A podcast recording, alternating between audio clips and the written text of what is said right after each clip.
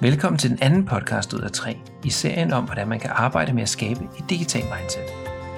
I denne podcast forbereder vi dig til workshop nummer 2 og 3, hvor vi først skal omsætte principperne til helt konkrete handlinger i workshop 2, og siden følge op på, om det bliver til mere end bare gode intentioner i workshop 3.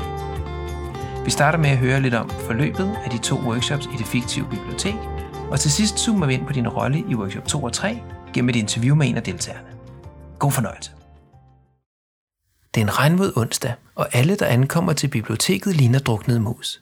Men indenfor, i det varme workshoplokale, har Linda og Susanne gjort det super hyggeligt med principposteren fra første workshop, der nu har fået selskab af en ny poster med titlen Handlinger. Igen er der et bjerg af post-it notes, og musikken i baggrunden giver en caféagtig stemning, der får alle til at glemme, hvor våde de er.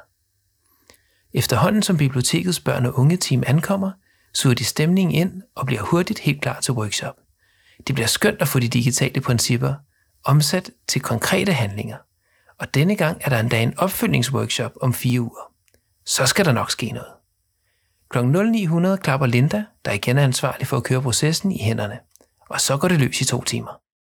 Så er det tid, siger Linda. I dag skal vi arbejde med at sætte helt konkrete handlinger i gang, der kan sikre, at de principper, vi lavede på sidste workshop, kommer ud at leve i dagligdagen og ikke bare bliver ved med at være ord på en plakat. Linda forklarer videre, at denne workshop hænger tæt sammen med workshop 3, der ligger om fire uger, hvor formålet er at følge op på de handlinger, der bliver aftalt i dag.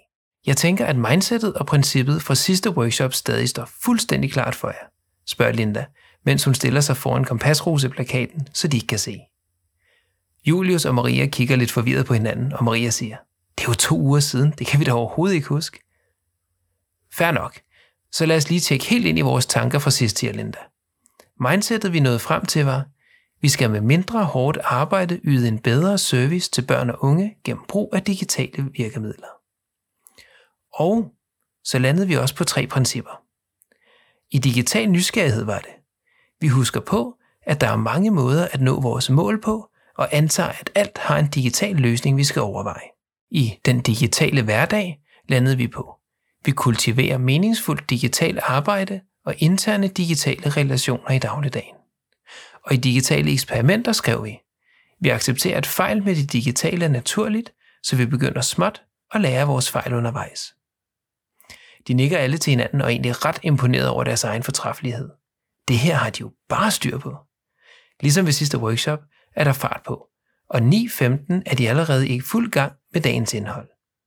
Før workshoppen har medarbejderne skrevet en række nogen burde kort, hvor de i bund og grund har puttet en typisk kaffediskussion ned på papir. De har fundet på alt muligt, som nogen burde gøre, uden at behøve tænke over, hvem der skal eller kan gøre det. Som teamets leder har Susanne inden workshoppen haft et møde med Linda, hvor de har diskuteret den digitale parathed i det samlede team. De når frem til, at teamet har en del digitale kompetencer. De kunne altid bruge flere selvfølgelig, men den digitale parathed lider egentlig mere under, at der er lidt mangel på digital selvtillid. Det vil sige, at teamet kan, til sammen, i virkeligheden mere end I selv tror. Forarbejdet danner grundlag for første del af workshoppen. Her faciliterer Linda en proces, hvor de alle i fællesskab kreerer en slags handlingsbank på plakaten. De begynder med at sætte de vigtigste af nogen burde kortene op, og finder dernæst på flere i samarbejde, hvor Susanne særligt har fokus på handlinger, som hun tænker vil flytte den digitale parathed. Da de når til tiphausen, har de en godt fyldt bank. Fiona kigger på den og udbryder. Hold da op, vi har jo mere end rigeligt her til at holde os beskæftiget de næste seks år. Teamet griner, og Linda siger, ja, jeg har været produktiv, så nu skal vi til at vælge, men først en kort pause. Efter pausen tegner Linda en model på en flipover, som hun kalder spejlægget. Hendes tegning ligner overhovedet ikke et spejlæg, men efter en god forklaring og en skæv tegning af en høne, ser de alle spejlægget fuldstændig klart.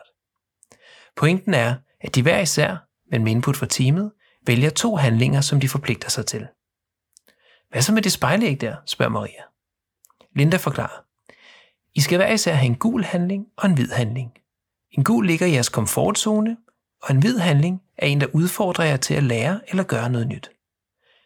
Den er de alle med på, og 10 minutter i 11 har de alle sammen to handlinger sat på plakaten, og teamet er klar til at gå ud af døren og komme i gang. Selv Julius, der ellers er mere ambitiøs end pålidelig, har forpligtet sig til en handling, der virker helt realistisk at få udført i løbet af de næste fire uger. Linda slutter workshoppen af med, at de alle læser deres handlinger højt. Handlingerne er meget forskellige, men alle betydningsfulde for et eller flere principper og for de enkelte personer i teamet. For eksempel forpligter Emma sig til at lave en lille liste med let tilgængelige teknologier til at træne historiefortælling, som hun løbende vil holde opdateret.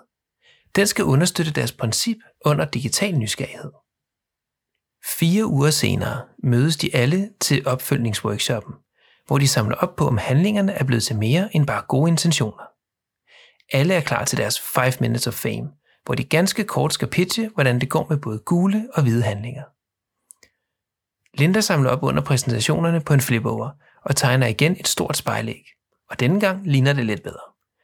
Efter præsentationerne finder de fællesskab nye handlinger i banken til de af deltagerne, der af den ene eller anden grund mangler nye handlinger.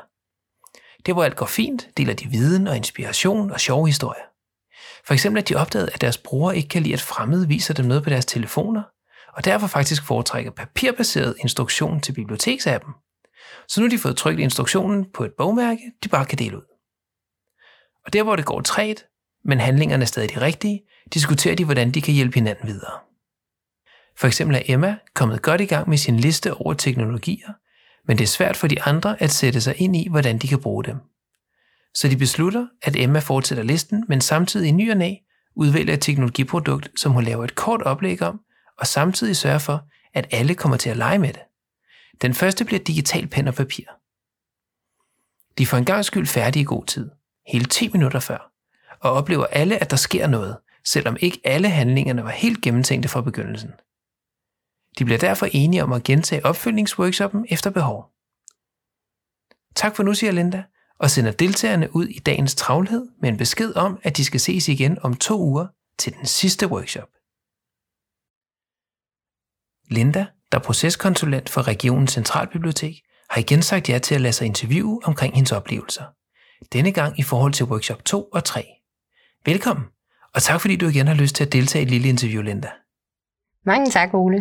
Det var en fornøjelse at være med sidst, så det gør jeg da rigtig gerne igen. Det er jeg glad for at høre, og vi lærte alle sammen rigtig meget af dine fortællinger. Jeg tænker, vi følger samme struktur som sidst, så vil du ikke begynde med at fortælle lidt om de metoder, du brugte i forbindelse med de to workshops? Det synes jeg giver fin mening, så lad os bare gøre det. Denne gang var det jo to workshops, det drejede sig om, så der var en hel del metoder og forberedelse. Jeg tror, jeg vil begynde med at fortælle lidt om metoderne til at forberede de to workshops. Det åbenlyse sted at begynde, det er jo selvfølgelig workshopplanerne. Og her giver det rigtig god mening at planlægge workshop 2 og 3 samtidig, med cirka 4 uger imellem, for de hænger meget sammen, og det er bedst at betragte dem som en sammenhængende enhed i sin procesplanlægning. Når man så har sat sig ind i de to workshops og sammenhængen imellem dem, øh, så er der især et værktøj, hvor man som procesansvarlig har en direkte rolle, og det er evalueringen af den digitale parathed. Det er en øvelse, der foregår med lederen før workshoppen, og den skal munde ud i, at øh, lederen inden workshop 2 får et godt indtryk af, hvilke typer af handlinger, der bedst skal flytte teamet. Rollen som procesansvarlig her er at udfordre lederen på deres antagelser om teamet, og dermed i samarbejde nå frem til et formålstjenestligt billede af situationen.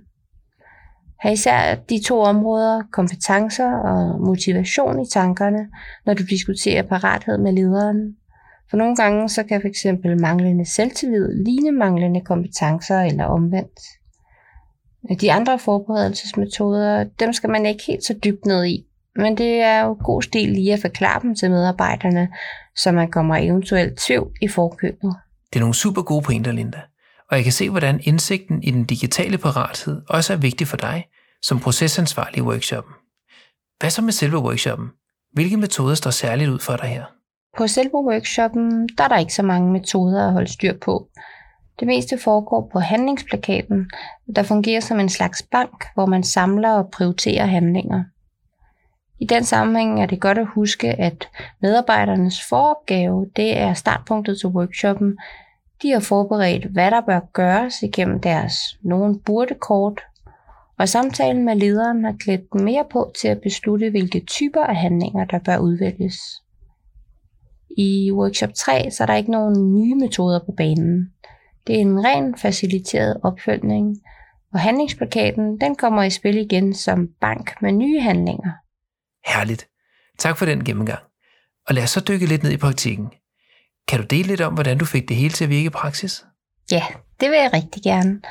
Og jeg vil begynde helt ved starten faktisk. Det vigtigste udgangspunkt for de to workshops som handlinger er, at alle deltagerne har principperne fra workshop 2 i helt frisk erindring, når de nu skal til at finde på deres handlinger. Så i forberedelsen, der skal principperne naturligvis laves til en plakat og tages med til begge handlingsworkshops, så de kan placeres et sted, hvor alle kan se dem. Og her kommer den digitale version af Kompasrosen særligt til sin ret. Derudover er en grundig check-in på især workshop 2 vigtig, så alle genbesøger principperne og mindsetet. Man glemmer faktisk meget på to uger, og ingen har rigtig arbejdet med principperne siden workshoppen. Med hensyn til handlingerne i de to workshops, om det så handler om at finde på handlinger, eller vælge handlinger, eller følge op på handlinger, så har jeg hele tiden set det som en vigtig funktion at hjælpe med at finde det rigtige ambitionsniveau. Nogle deltagere de skal udfordres lidt. For eksempel skulle Fiona faktisk udfordres lidt i den her workshop, og andre de skal hjælpes med at finde handlinger, der reelt kan blive til noget. Det kan være lige så ødelæggende for forandringen, hvis folk påtager sig handlinger, de reelt ikke kan løfte, enten på grund af kompetencer eller på grund af tidspres. Og her krævede Julius faktisk en hånd med at få ambitionerne ned på jorden. Alfa og omega er at holde fast i spejlægget, og så bruge spørgsmål til at få deltagerne til at selv indse, om udfordringerne er på det rigtige niveau. Så i stedet for at sige, ah, den er vist lige overkanten for dig, tror du ikke? Så prøv i stedet at spørge ind til, hvor meget tid de regner med at skulle bruge på det, og om det er noget, de umiddelbart kan gå i gang med. Den type spørgsmål, den hjælper folk til selv at lave analysen og få en bedre fornemmelse af, om deres handlinger er realistiske. Rigtig fint. Tak for det, Linda. Og kan du her til sidst prøve at komme med tre gode råd til de proceskonsulenter, der lytter med? Ja, lad os give det et skud. Okay, første råd, det er nok i virkeligheden at komme stærkt fra start. Og her skal vi så lige kigge tilbage til første workshop. Hvis du ved den første workshop giver folk en oplevelse af, at de mestrer det her, og så holder fast i den følelse undervejs, så kører de to handlingsworkshops næsten sig selv.